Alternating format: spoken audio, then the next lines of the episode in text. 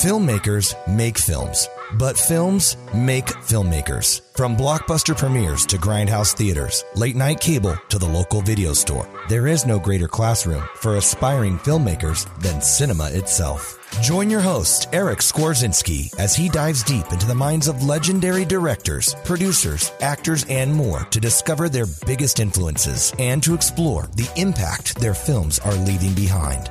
This is Film School. Grab your popcorn. Class is about to begin. I absolutely love reading books about filmmaking and movies and actors. I know that's a huge shock with the type of show that I'm doing, but that's the truth.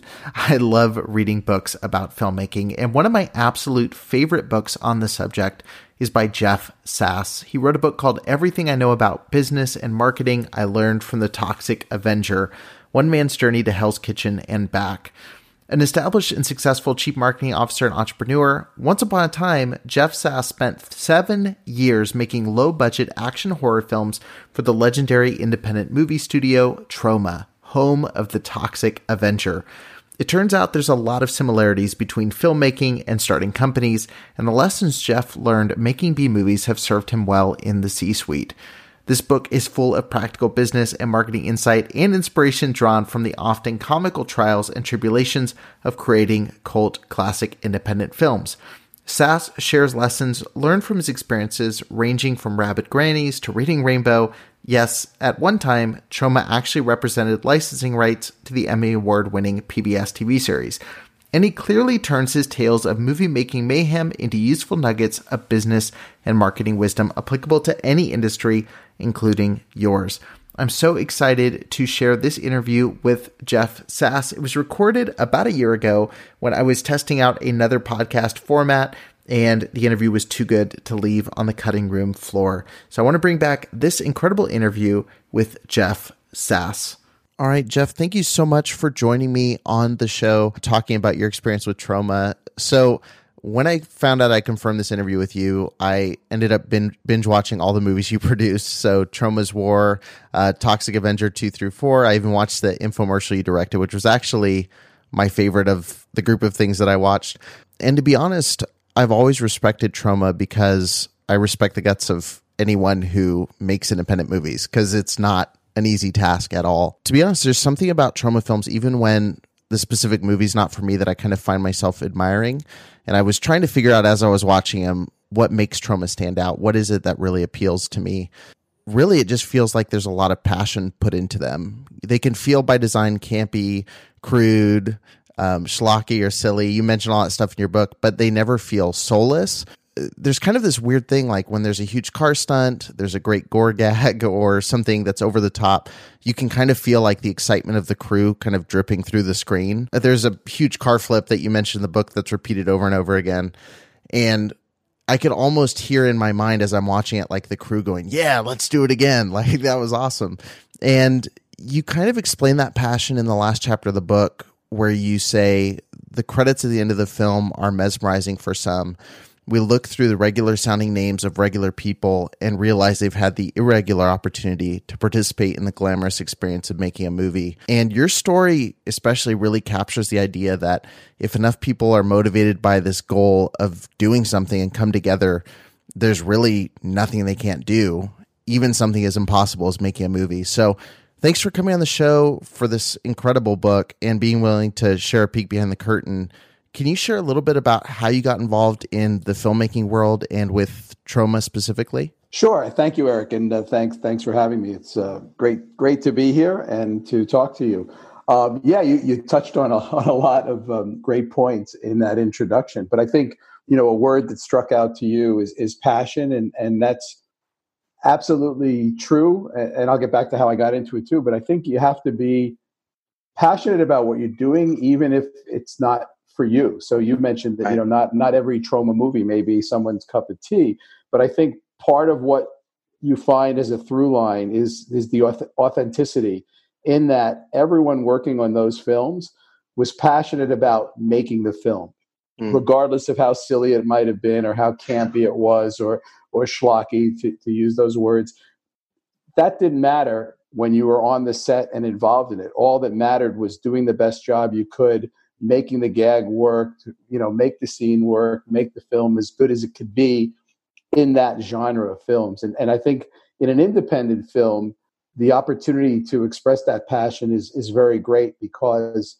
there are no hard lines between people's responsibilities. So every, right. everyone can really feel like they're contributing something and, and that they have a purpose that's bigger than themselves and bigger than their particular role because they can step into many different roles in the context of an independent production. So I think that's kind of I think that's what you're feeling when you see the when you say that there's that kind of through line to all the films. It's that kind of passion and authenticity, regardless of the, the nature of the content. I, I started out, so in, in college, I studied uh, English and theater arts and creative writing and was very interested in getting into, you know, something to do with production. And when I graduated college, I, I went to work for a company called Satori Entertainment, which was a distributor of, of primarily, uh, we became very well known as the leading distributor of English language foreign films.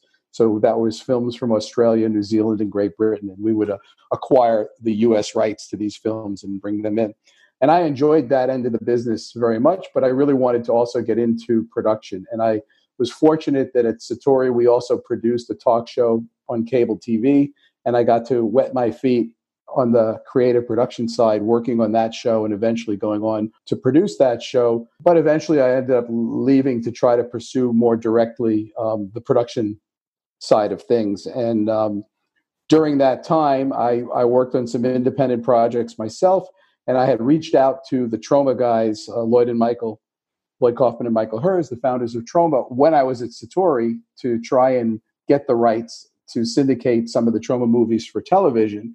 Um, that never happened, but I kind of hit it off with Lloyd and Michael, um, and we got along very well. And when I was working independently on my own, they hired me to write a screenplay for them based on a treatment that they had written. So that was exciting to me, even though it was little or no money, but it was exciting to get an actual writing assignment and even, you know, albeit for Troma. And uh, right. uh, that was really the first uh, thing I did for Troma was to write this uh, screenplay for them before I actually worked there full time. And and then one thing led to another, and uh, an opportunity came to to join them full time.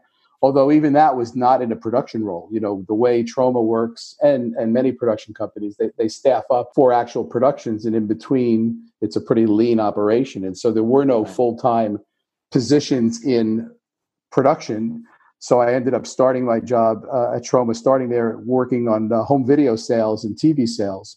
Um, you know, this was still pretty early in the days of the home video distribution business. So, but I just figured if I got my foot in the door, um, once it was time for them go, to go into production, I would figure out a way to weasel my way onto the production side, and that's that's essentially what I did. Even before officially being part of the Troma team, and you emphasize so heavily like the fact that it is a team environment it seems like Lloyd really gave you an opportunity to get collaborative right off the bat when he showed you the trailer for what became their biggest franchise, the the first Toxic Avenger movie.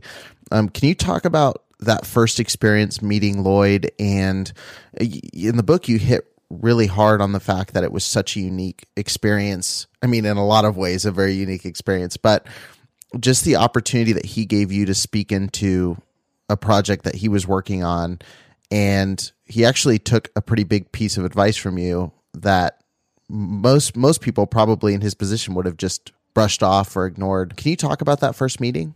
Absolutely, and and and, and you're right. I mean, one of the things, and the book, the, the premise of the book, by the way, is is really to glean actual useful business and marketing lessons from my experiences at Troma. And, and the story you're alluding to, Eric, I think was a very good lesson, and that is that you know you never know where a good idea is going to come from and, and, you need to be open to accept good ideas uh, regardless right. of their source and, and and not be so beholden to something because it's yours. So the very first time i visited with lloyd and michael at the, the infamous Troma building on uh, 9th avenue and 50th street they were giving me a tour of the office lloyd was and he took me up to the editing room up on the fourth floor. And back then you know this was film editing on a on a flatbed you know where you literally cut and splice the film and right. he was working on a new trailer for the Toxic Avenger. The movie had already been released, but they were working on a new trailer for it. He showed me the trailer and then asked what I thought. And to be honest, my my initial reaction was the trailer was kind of dry and pretty straightforward. And I think the tagline was something like a different kind of hero. Um, and it was just very bland. And he says, Well, what do you think? And I said, Well, you know, I don't know if it really reflects my understanding of what the, the movie is about. He says, What do you mean? You know, and I said, Well, uh, you know, I, I, I, don't think I had actually seen the movie yet, but I had heard that that it's kind of humorous. That part of the appeal right. to it was that it was kind of a humorous gory superhero movie. And I said, Isn't there some humor in it? And, I, and he said, Yes, it's very funny. Well, I said, you know, there's no that's not reflected any, you know, in, in the in the trailer and the kind of the tagline is really dry. And he gets a little bit huffy and says, Well, what would you say? You know, and I thought about it for a moment and I said, Well, the Toxic Avenger is from New Jersey, right? He says, Yes, he's from Tromaville, New Jersey. So I said, Well, why don't you call him the first superhero from New Jersey? you know, because that's kind of tongue in cheek. You know, back then, especially New Jersey was kind of like the armpit of the Northeast, and New right. Yorkers were always making fun of New Jersey, and and so it seemed to give kind of a wink to the audience that there's some humor in here too by calling him the first superhero from New Jersey. And uh, Lloyd was, oh, I like that. I like that. Can I use it? And I said, sure. You know, uh, and and sure enough, he went ahead and they changed the trailer and they changed the posters and they changed everything, and that became to this day, you know, the tagline for the movie. And I think what was interesting was a that I wasn't afraid to open my mouth and just give an opinion, you know, which sometimes right. With someone you, you never met before, as people are afraid to do. But more importantly, that Lloyd actually heard my opinion in a way that allowed him to say to himself, you know, all right, this is actually better than the idea he had, and let's right. go with it and make make the changes and spend the money to make the changes. And, and even though he didn't know me from a hole in the wall at that point, but I was li- literally a guy off the street. Um, but he recognized something that was going to be helpful and better. And I think the lesson there is a to be open to good ideas like Lloyd was, and, and not uh, worry about where they of those ideas are, but but be open to it. And then B, from my end, you know, share your ideas, be helpful. Like like I could have kept my mouth shut and says, "Well, I'm not going to give these guys my good ideas." right. You know? Yeah. But instead, I was happy to share it and let them have it, and and you know, obviously, it led to uh, a long and fruitful and fun and friendly career and friendship. So, um, you know, I think that was a good lesson from that uh, interaction between us. Right. Yeah. It's so different than what you typically hear from a Hollywood story where, you know, you have execs trying to add studio notes just so they can say that they added something or you know this environment of you know in any creative field arguing over who gets the credit for something and one of the things you hit over and over again and it just deepened my respect for kind of the Troma atmosphere is the way that Lloyd Kaufman and um, you know, everyone at Troma really pounded the idea of there not being an iron team. We're all going to put this together. Every Troma production is a Troma team release. Can you talk a little bit about that environment? And there's so many creatives that embrace what you you know you call in the book the auteur theory where i'm going to be in control of every piece of every part of this production but can you talk about the creative side from a team perspective and how that kind of fostered creativity throughout your career with Troma? Yeah, I think you know, I think it it it comes from two two sides of the coin. I mean, on one side of the coin, that's Lloyd's nature. That that's who he is. Right. Like he is that kind of person that that um, is not that hung up over his own ideas and wants to create something, and and he enjoys the collaborative process and the collaboration. Um, but the other side of the coin is, I think it grew somewhat out of necessity too, because if you're in a low budget environment um, where you want to get people to do as much as they can for as little as possible, um, the one thing you can give them is opportunity. The one thing you can give them is is the chance to contribute. That doesn't cost you anything. It doesn't cost you anything to to accept good ideas right. from someone who might be a PA or or a pizza delivery guy or or whatever. So I think that the culture that was created at Troma was very much so that look, we have no money. We have a, a, an idea and a vision and a mission to, to make this movie and to make it as good as we can, even if it's a silly movie. Um, and in order to do so, we're opening our arms to everyone to contribute anything you can. If you have a certain mm. skill, let's put that skill to use. If you have a certain interest, that's going to mean you'll work harder for less pay because it gives you a chance to pursue that interest. Let's do it. You know, and that that right.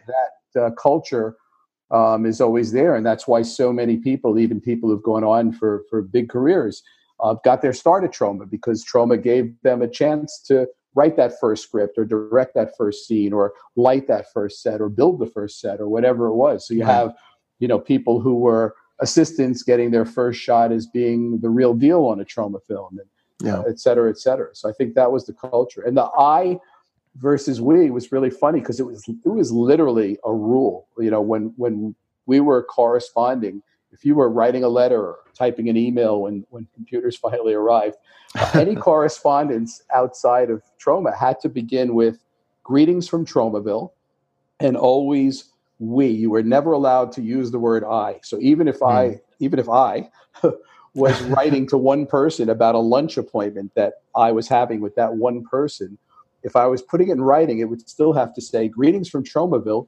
We look forward to having lunch with you on Tuesday. You know, even though I'm the only one going to lunch, everything was we. Um, that was very strictly enforced, whether it was Lloyd writing something or whether it was, you know, an unpaid uh, assistant who was there for a day writing something. There was no I mm. in Tromaville. I mean, technically, there's the letter I in the word Tromaville, but we were not right. allowed to say I. And and and and that, again, that was another lesson that I really took to heart, you know, throughout my career because you know, almost everything in business is collaborative, right? There are very right. few instances, unless you truly are a sole proprietor doing something that doesn't involve anyone else, there are very few instances where one person is responsible completely right. for a project. And yet we've all been in those situations where you're in a meeting and someone stands up in front of the whole group and says, I did this and I accomplished that and blah, blah, blah, blah. And everyone else, right. you know, there's always four or five other people in the room who are part of that project who are now scratching their heads and saying, what am I, chopped liver? I, I, I helped. Right. I was part of that project. You know, and I think the notion of involving everyone by using we, by giving credit to everyone who was a part of a project is a very valuable one, not only in business, but in leadership. You know, if you're a manager, your job is not to make yourself look good. It's it's to make your team look good. And if your team is perceived as having done a great job, then you look good as their manager. So it's never about you. It's always about, you know, your team. It's always about the we. Unless you're right. we work, then we was a bad thing. So you kind of alluded to this a little bit earlier, but you you hit on the fact and you mentioned the book over and over again like no one's setting out to make a bad movie. The team was coming together to make the best movie they could. And i'm just curious from your perspective what do you think makes a good movie? Because you know i think Troma really embraces the fact that they do make movies that are not the mainstream type of movie that you're normally going to see. They really embrace that that cult following, the the B movie aesthetic. So, you know, some people would look at that and be like, well, don't they aren't they in the business of making bad movies? Isn't that what they love doing? And that's the brand that I love. So, what is a what is a good movie? What what makes a movie stand out? Yeah, so I think uh, the you know beauty is in the eye of the beholder, right? So so a right. good movie is a movie that satisfies the audience it was intended for, right? Mm. And that's why five different people can see the same movie and someone will say it's the worst movie I've ever seen and someone else will say wow this was brilliant and I loved every minute of it. So I think one of the things that I personally recognized and I talk about this in the book is you know even if some of the movies that Troma were making were were not my cup of tea so to speak like not the kind of movie I would put on myself on a Friday night right. when choosing to watch a movie what I learned, uh, what I recognized was that you know Troma had fans, and the fans, the Troma fans, loved the kind of crazy, mm. wild movie that Troma was making. So for me to to excel in that environment, I had to be passionate. I always have to be passionate about anything I do to to enjoy doing it, to do it well. Right. So I may not have been passionate about the movies themselves, but what I was very passionate about was number one, the filmmaking process. I really do and did love the, the collaborative process of making the movies, the environment, being on the set, everything about it. I love the filmmaking process. Mm-hmm. So I was very passionate about the process, but I was also very passionate about serving our fans. I recognized you know, because I saw it firsthand that there really were people, and to this day, I run into people and they find out I work for Troma and they get so excited. right. So I recognize that there were that there are uh, real fans of what Troma was doing, and I got passionate about serving those fans. So I wanted to make the best damn Troma movie I could make, not for me, but for the fans, right? For them right. to enjoy. And so, so in that regard, we wanted to make the best Troma movie we could make. Not necessarily the best movie. You know, it wasn't going to be up there against other movies for you know a picture of the year, but we wanted it to be the best movie for the Troma fans, the people who loved our certain type of movie. Uh, and, and, I think it's very easy to be passionate about that. You know, that's definitely a theme I picked up throughout the book. And it's just interesting because, like I said earlier, everything that you're saying is so counter to what so many people inside creative fields tend to say. You know, like creating art for the audience, creating a product for the people who are going to enjoy your movie and not making everything, I guess, I centered or me centered. Um, it's just so interesting reading from that perspective. And I think that's, that all circles back to that appeal of the Troma brand. Kind of segueing off your answer, you talked about the importance of branding, and obviously, uh, one of the biggest parts of your job working with Troma and even with your earlier positions, it was a lot of branding. And you describe branding as establishing trusted customer uh, expectations. Uh, can you talk about kind of fostering that and creating a, a loyal fan base and people who, when they go and sit down for, you know, a Troma team release, knowing what they can expect out of it. It ties very much into branding, and it's very interesting because here I am, you know, 20 some odd years later, and I still draw on these experiences and these lessons in, right. in, in, my work today. And and one of the things I do now as a CMO, a chief marketing officer for several companies, is talk about you know what is their story, what is the brand story, and mm. and again, pulling off my experiences here. What many brands, when they think about branding, one of the mistakes a lot of people do, they think it's about them. But but your yeah. story your brand story is never about you right? The hero of your story is always has to be your customers. It's it's it's the people you're serving right? They're the hero of your story and that's what they're going to relate to. If you make your story about yourself and about us you know eh, it doesn't work right? A strong brand is a strong brand because of the outcomes and the emotions you know how it makes people feel um, when they think about the brand. It's not the features the product has. You know, it's not. It's that feeling that that that the brand conveys. And the way to touch someone emotionally is to involve them in the story, is to make the mm-hmm. story mm-hmm. about them, is to make them the hero of your story. So I think that that lesson carries through almost in any branding exercise.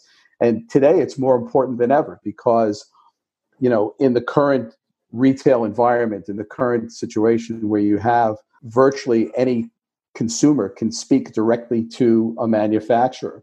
You know, there's no right. longer this layer of the retail channel because everyone can go direct now because of the internet. Um, right. It's more important than ever for a brand, no matter what business you're in, is to be true to that story and to be true to your ultimate end user. You know, part of the reason why the music industry went through such disruption you know, a few years back when when streaming uh, came around and the MP3s and streaming and everything was because up until that point, the music industry never had any interactions with the consumer of music. Right, their customer right. was always the middleman. It was it was literally like the rack jobber who supplied record albums to the retail stores. Right, so the right. record industry never had to have an understanding of their actual end user, the person who listened to the music, because that wasn't the per- that wasn't the person they were selling to. They were selling to the middleman. Today, technically, middlemen exist, but in reality, there's no such thing as a middleman because everyone has the opportunity to deal deal directly with any company of any size um, because right. of the internet and social media, et cetera. So it's more important than ever for you know people thinking about their brand to understand and include their end user, the ultimate end user, whether that's the direct customer or not. They have to understand who they're serving, who their outcome uh, delivers to. Does that make sense? Yeah, definitely. And that that really makes sense with the fact that you know, especially with Troma, and this started really with you. They they understood the importance of doing that direct connection to fans. And you you mentioned the book taking advantage of you know obviously going to events where people were and you know you talk about giving out t-shirts, you know, having swag on you all the time to connect with people directly. Um, but then even getting into you know the internet age you talk about taking advantage of chat rooms before chat rooms were really even a thing that people were thinking about. You were in forums. Now i mean lloyd is incredibly active on social media. The troma brand like really thrives in that social media world where it's direct. Like a fan is going to tweet this movie sucks or this movie's awesome the minute they watch it. And you have that direct feedback. And i think you really understood which is amazing that early on the importance of like with the movies we're making with this rabid fan base we have to make that direct connection and have a conversation. Whether that's the toxie q and a's that you were doing whether it's going to conventions and connecting with people one-on-one i think that connection with the fan base is really important you talk a lot about serving the fans but also one of the appeals of Troma from a creative side is the amount of freedom that a creative gets. So, how do you find that balance between offering creative freedom to the creators involved while also not changing up too much the formula of what makes it successful for an audience? Well, the good news is a lot can be done in the editing room. Editing room, so, so right. You can you can um, give people a lot of freedom on the set and try a lot of different things as long as ultimately you, you know what you want to do and can piece together the, the right end product right. in, in post production. Um, but I think a lot of it too is going into any uh, um, collaborative creative venture with an open mind that that you know maybe the way you thought it was going to be at first isn't ultimately mm. The best way it should be, and maybe there is a turn it's going to take um, through doing that's going to make it different in a way that might be better or might not be better, but you should at least still be open to it. So I think again, a lot of that has to do with um, Lloyd, Lloyd's style as a director. A lot of it has to do with again um, independent, the independent film environment and the low budget film environment where you have to, you know, just make things work sometimes uh, against all odds and and that leads sometimes to some creative decisions that no one anticipated. That's you know part of that process. And it's interesting you know over the years even some more traditional um, entertainment platforms have adopted some of these things even in more in the mainstream. You know you have a lot of tv shows now that go in with very loose scripts and and it's up to the actors to um, really create the dialogue on the spot from right. from an outline. So there's the shape of the story, but but there's not a, a, strict script. And then you have the other end of the spectrum where there's certain things where the, the written word is so important that you know the actors don't have the flexibility to change a single word or even a pause. Um, and I think they're both valid approaches. Right. Uh, you know, trying to be true again to the outcome, to the end result, and, and to serve the audience for that piece of work. Can you give an example maybe of a time where you guys went in with a very clear idea of what you were going to do, and then maybe an actor or director or someone on set or even in the editing room did something that really changed the course from what you maybe expected to something that was even better? Well, there's so so many examples of that. Um, uh, one one interesting example that also relates to your previous uh, question about giving some freedom. When we went out to shoot uh, Toxic Avenger Part Two, it was the script for one movie, Toxic Avenger Part Two, um, but things were so, and we we just kept shooting so much extraneous stuff and new ideas and this and that that when all was said and done, uh, we had been shooting so much film. I mean, so much film that it was it was clearly going to be way too much footage to edit into one movie. And so the idea um, cropped up, which again, this had not been done. Now it's done all the time. And we realized sort of halfway through that we should be really making two movies, not one movie. And what we were really out there shooting was not just Toxic Avenger 2, but Toxic Avenger 2 and Toxic Avenger 3. Um, and so that created quite a shift in, in the direction and the focus of things. Um, but ultimately was a great decision because, you know, we got you know two movies for the price of one and a half so to speak uh, you know out of the footage. And now years later you know there've been many many movies including some some big blockbuster um, franchises that have taken on that practice of going out and shooting multiple sequels at the same time. Um, you know back when we did that with those two movies i'm not sure if anyone had actually done that before. Um, and it wasn't the master plan up front. It was something that evolved, as as you pointed out, you know, during the course of production. Well, it's almost a prerequisite now. Like when a movie gets greenlit, it seems like you have to have three sequels lined up to shoot directly after. It, seems like that's the way to make movies now, and it definitely makes sense, especially from a production side. Like the amount of money that you save from not having to go back out to all these locations, bring all the same people out once again it really makes sense. But it is always interesting when you see independent films or organizations that are really setting the bar for what will become the trend. Um, so I think that's really that's really interesting. You compare film production to and and everything you've talked about kind of speaks to this, but you've compared film production to being a startup on steroids. Like you're going from screenplay, you're going to the end of the production in a matter of months, and you go through all the steps of a startup, but in this really fast paced way. Can you talk about on a business level um, the similarities to a startup and and what the actual process feels like when you're going through making one of these movies? Absolutely, yeah, uh, yeah. I think uh, a filmmaker, especially uh, an, an independent filmmaker, is is every bit of an entrepreneur, just as much as any tech startup might be, and they literally do everything that startup entrepreneur does, but they just do it in this concentrated period of time. But you know, you have to have a, a, some sort of a business plan or model. That's your, your kind of your script, your story. You have to raise money. You know, typically you're using other people's money, just like any startup is. So you have to raise money. You've got to build that team very quickly. You've got to hire and fire and, and you know put assemble the best talent you can assemble under the circumstances and the budget. Um, you have to create your product, right? You have to shoot the film uh, just like you know creating your product or your prototypes and everything else. And then ultimately you have to find your audience. You have to find customers for your product. You have to find that product right. market fit as they say in silicon valley and and prove that people are willing to pay for your product just like you have to prove that people are willing to buy tickets to go see your film. So i think really the the the filmmaker is an entrepreneur very much so and in some respects a much more disciplined entrepreneur than a lot of startup entrepreneurs are and what I mean by that is that the, the filmmaking process, and this is true whether you're making a, a, a no budget, low budget film or whether you're making a Hollywood blockbuster, everything is, is living and dying on a day to day basis. You know, when you make a film, you've got a production schedule day by day.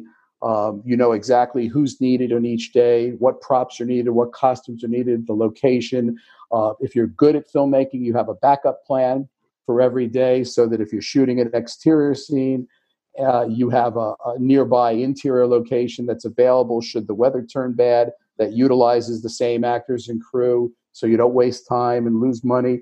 So that that kind of discipline on a daily basis is something that i actually think a lot of startup entrepreneurs can learn from because a lot of times in the startup world you're very busy and you're you're always doing lots of stuff but you may not be focusing on on things that are actually important on a day-to-day basis you know? And in filmmaking you don't have that luxury. You can't dilly dally you know you've got a schedule you've got to shoot today in this location because if you don't get everything you need in this location today you can never go back to that location you know perhaps right. you know? This actor is only available in this window. So if you don't get all their scenes in that window everything gets messed up. So there's a lot of discipline in filmmaking that is lacking in some respects sometimes in the uh, startup world and the startup uh, world can learn from that discipline.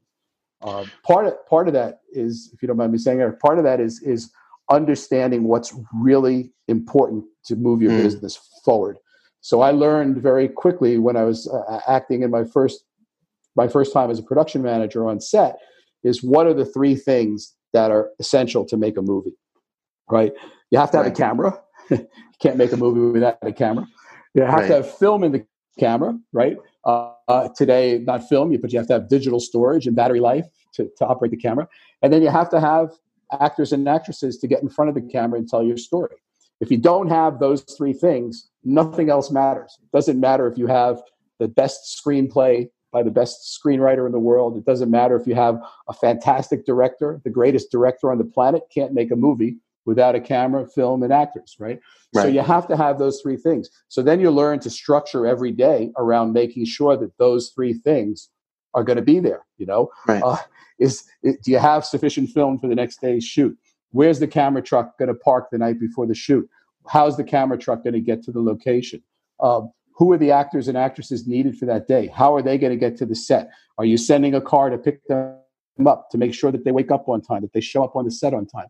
And even lowly Troma with our, our negative budgets, if we had an actor and actress that needed to be on a location on a certain time, we would send someone to pick them up, wake them up in the morning, wait outside their door, drag them out of bed if need be, and make sure they showed up on the set.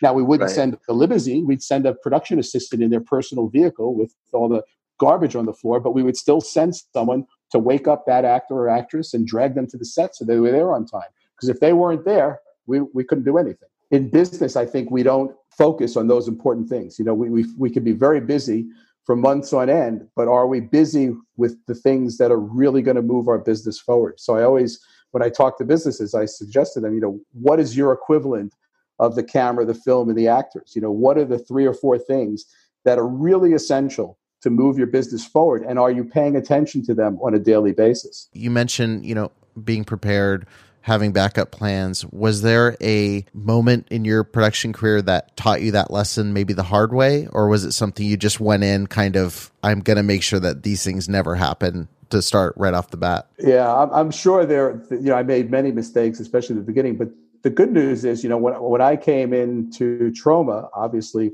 Lloyd and Michael and the Troma team had, had already had quite a bit of experience. And, and Lloyd, you know, is very good at knowing the things that are likely to go wrong because he's experienced it all. Right. So he was pretty good at laying out the, the groundwork that, you know, if we're shooting here, you got to have this. And if we're doing this, you got to have that. And, and so I, I you know, I, I, uh, I learned by fire, but, but I learned pretty quickly. And you only have to make a mistake once or twice. Um, you know, to never make it again. But mistakes always happen. And I'll tell you a, a, a unrelated story to Troma, but a related story to the film industry. When I worked at Satori, and it was very shortly after I had graduated college, I had the opportunity to go to the Cannes Film Festival because we were premiering a film there. And the film that we were premiering there was the film Tim, which was Mel Gibson's first film with Piper Laurie. So this mm. was an Australian production. But here's here's the, the kicker. So Australian films back then were much slower paced and very different from an American film. So when we acquired the US rights to that movie, we went ahead, we hired a Hollywood editor, and we re-edited the film for the US market because it was just dreadfully slow, the original version. Right. And we literally took out 18 minutes from that film without removing a single scene. So that means extensively re-editing that movie. So my job as a young, you know, fresh out of college, green kid, the good news was, hey, you're going to the Cannes Film Festival. That's going to be amazing. But your one job, the only reason we're sending is you, you are going to physically bring the print, our print, the American print of the movie Tim with you on the plane. You're not putting it in the luggage. You're going to carry it on the plane, and you are going to physically deliver it to the screening room, the theater in Cannes that's going to show it. Because we found out that the Australians are also going to be screening the Australian version of Tim there. And, and your one job is to make sure that in our screening, when we invite our buyers and our partners to, that they show our version of the movie. So right. that, that's your, your sole responsibility. So I'm all excited. I'm going to Cannes. I get on the plane. I'm carrying these two film, can, film cans with me everywhere I go. It's like right out of the movie. Um, I go to the screening room the day before to meet the projectionist to figure out exactly where I'm going to be going letting him know that there are two versions of this film, that I'm going to be bringing them the right one, and it's marked, everything else is marked on it correctly. He said, No problem, come at this hour. The next day I show up with the film cans, I deliver them to the to the projectionist, shake his hand, everything's good. And like an idiot or an inexperienced person, then I left. And I didn't stay to see what happened.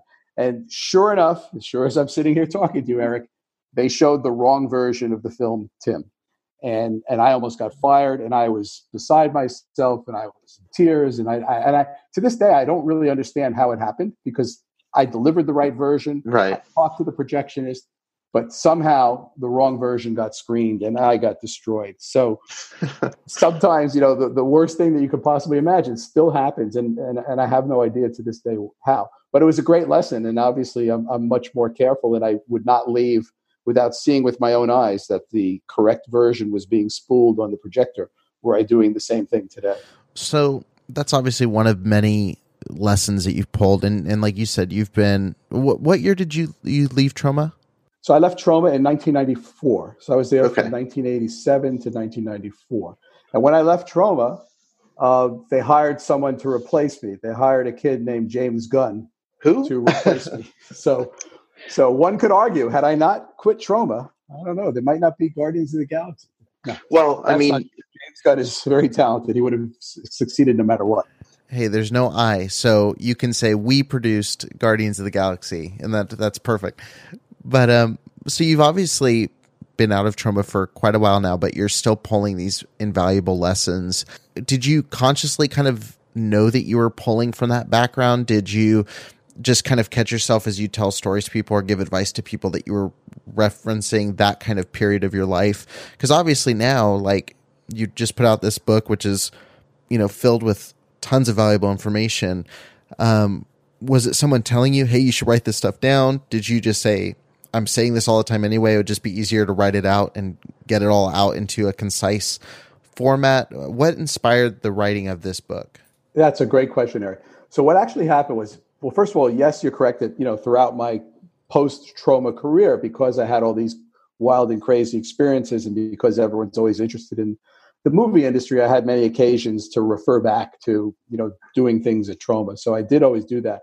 But um, about five or six years before I wrote the book, I was um, pretty active as a dad blogger for a while when my kids were younger. So I was getting okay. invited to various, um, you know, influencer events for different brands, and and I was at an event for Ford, uh, the car company in Michigan.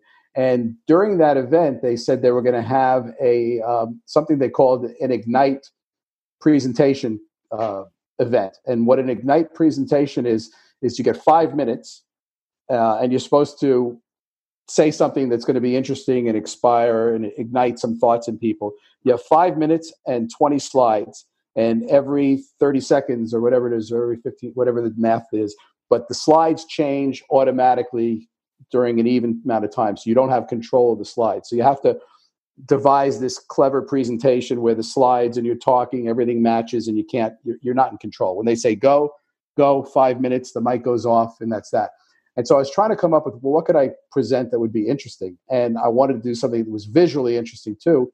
And somehow this idea of, of doing a talk about Troma and how everything I know about marketing I learned from Troma or learned from the Toxic Avenger would be kind of a fun presentation because I could use, you know, images from the film and blah, blah, blah. So I put together that five minute Ignite talk. And actually you could see that on YouTube. In fact, in the back of the book, there's a link to it on YouTube. I put that together and the presentation went really well. It got a lot of laughs. People liked it, blah, blah, blah, blah. Mm-hmm. In the presentation, at the end of it, I say, you know, I could talk, I only have five minutes, but I could talk about this all day. Uh, I could write a book about it. You know what? I probably should. And literally, what as those words came out of my mouth, giving that presentation, it dawned on me that yeah, maybe this is the the, the basis of something, and that kind right. of stuck with me. And then uh, about five years after giving that presentation, I actually sat down and said, okay, I'm actually going to do that, and, and looked at the presentation again and outlined it further and, and, and turned it into this book. So the book's been out for a little bit now. Have you had anyone that's that's shared feedback with you about how maybe they've taken a lesson and applied it in their own business? Have you what's the what's the reception of the book been so far? Yeah, absolutely. The, the feedback has been terrific, and um, what's interesting is um, I would say that of the five star reviews I have on Amazon, and they're all five star reviews, I should say, uh, more of them are from people who never heard of Troma or the Toxic right. Avenger than people who had. Obviously, there are some favorable reviews from people who are fans of Troma, but a lot of people have come up to me, and a lot of people have reached out to me who read the book who had no idea who Troma was, who just um, really enjoyed getting some business and marketing tips in a way that wasn't, you know, do this, do that but rather storytelling and, and, and anecdotes that they could relate to. And of course, everyone is always fascinated by the behind the scenes in the movie industry. So even if you weren't right. familiar with Troma, it's still stuff that most people can relate to. So um, it's been very interesting for me to see the reaction from people who don't know who Troma is as much as from the people who do know who Troma is. That's awesome. Yeah, when I finished reading, I, I my mom's a lit teacher and voracious reader, like reads tons of books every year. And so I finished the book and I just sent her a picture, said, Hey, get ready to interview the author. Really good book. You should check it out. And she she just finished it. Um, she read through it really quickly, but she she was halfway through and she was like asking me about, "Have you seen this movie and this movie?" I was like, "Look, I don't know that you'll like the movie side, but I just just warning you, this might not be for you." But she really appreciated the book and she had no reference point outside of that book. That was kind of her introduction, but it really is the the lessons in it are incredibly practical and the you know, the stories are just I mean, they're just so entertaining to read some of the background and the the experiences that you had. Some of them probably weren't as entertaining to go through uh, with some of the production stories that you share, but um, it seems like I mean, it, it seemed like a book that you had to write because everything that's in there feels like it's really personal and comes from you know true to life experiences that have really helped you through your career. So yeah, it's a it's a tremendous book, and anyone listening, I'd recommend you guys pick up a copy uh, definitely. So I almost forgot to ask you this, so I'm going to circle back really quick. I want to talk to you about directing for the first time. So you did direct for Troma uh, an infomercial, which I think I thought it was hilarious. I, I watched it. Um, that was kind of the cap on everything that I watch through. And so, can you talk about how you wound up directing that? Because um, it's kind of a funny moment of just getting thrust into a position of doing something. Can you talk about that experience, maybe the nerves that were involved, and just what that experience was like doing something that you had never done before on that level? Yeah. Yeah, well, it, it was um, it was somewhat nerve wracking. So basically, we did an infomercial. Um, it was called the Troma Commercial, and it was a thirty minute spoof of uh, late night infomercial, infomercials, but at the same time, it actually was a real infomercial selling a real package of Troma uh, memorabilia, you know, stupid stuff, posters right. and uh, a, a, VHS tape of trailers, a CD of, of theme songs from Troma movies, you know, a packet of Troma aroma perfume, just all sorts of wacky stuff. And but right. but you could really go online, you know, call up and order them.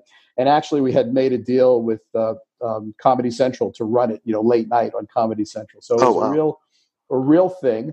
But as it was the the Troma commercial, it was going to be hosted by Lloyd and Michael, so they were going to be pretty much the hosts of the show per se. So um, that opened up an opportunity for me to sort of act as the director and, and be director, since they were the ones going to, you know, really going to be on stage all the time and and directing it. And it was a combination of in studio um, stuff. So we had a set in the studio audience and everything for the infomercial part. But then we also did these prepared vignettes, you know, highlighting the right. products and, and little funny things that we shot all over the place. Some of some of them were shot at Lloyd's home.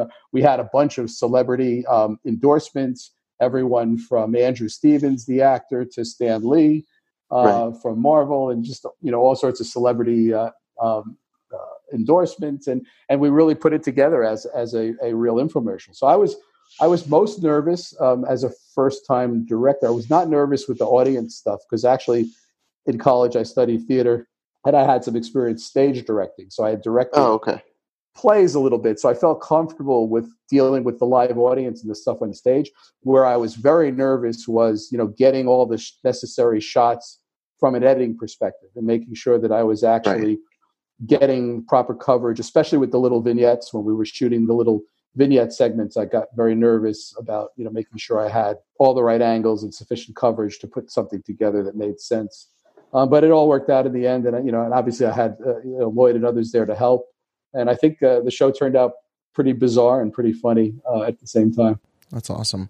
Yeah, I wanted to ask about that because I know for that to be something you just get thrown on you, it seems last minute uh, to be doing something like that. That's a pretty big task to take on, but it came out really well. So I, th- I think it still holds up as being as being pretty funny. So. Thank you. Yeah, it's on YouTube. People can find it on YouTube. But I also think that the lesson there too, and this is where Troma excelled in terms of giving people a chance, is you know when you're offered that kind of opportunity, no matter how um, scary it might seem or how unqualified I might have felt, you have to do it. I mean, every every director, including Steven Spielberg, at one time had never directed before, right? Mm, you know, there's yeah. always a first time for everyone. So so when you're given the opportunity to take that first shot and take a step up and do something that you haven't done before, um, just because you don't have the experience doesn't mean you won't be able to get it right or develop that experience. And if you don't give yourself the chance, um, you'll never know.